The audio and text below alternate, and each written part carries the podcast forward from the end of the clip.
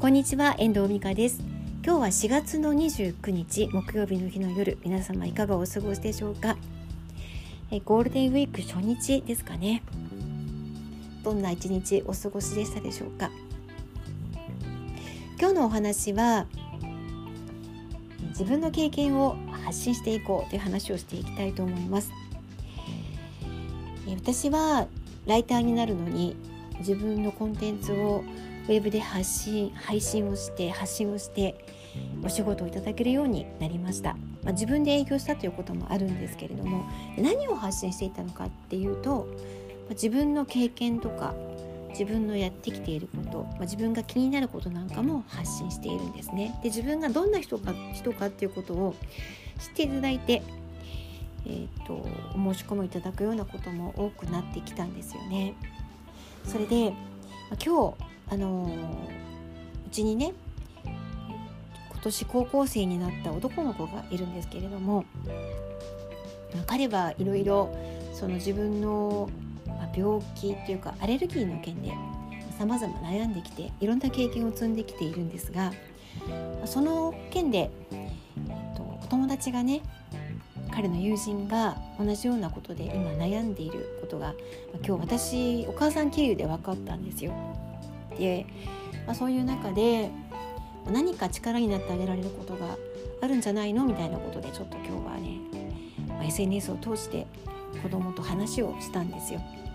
でも本人は自分の経験してきたことがその友達につながることだとはあんまり思ってなかったみたいだったのであそっかみたいな感じでね思ってたんですけどそういう自分の経験してきたことが誰かの役に立つんですよ。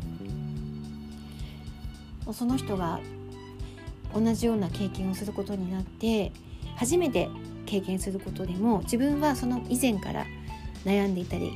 その解決に向かって取り組んでいたりすることがあるのでそれがその友人の役に立つかもしれないと思えばやっぱり力を貸してあげあげるそういうことができるのではないかなと思うんですね。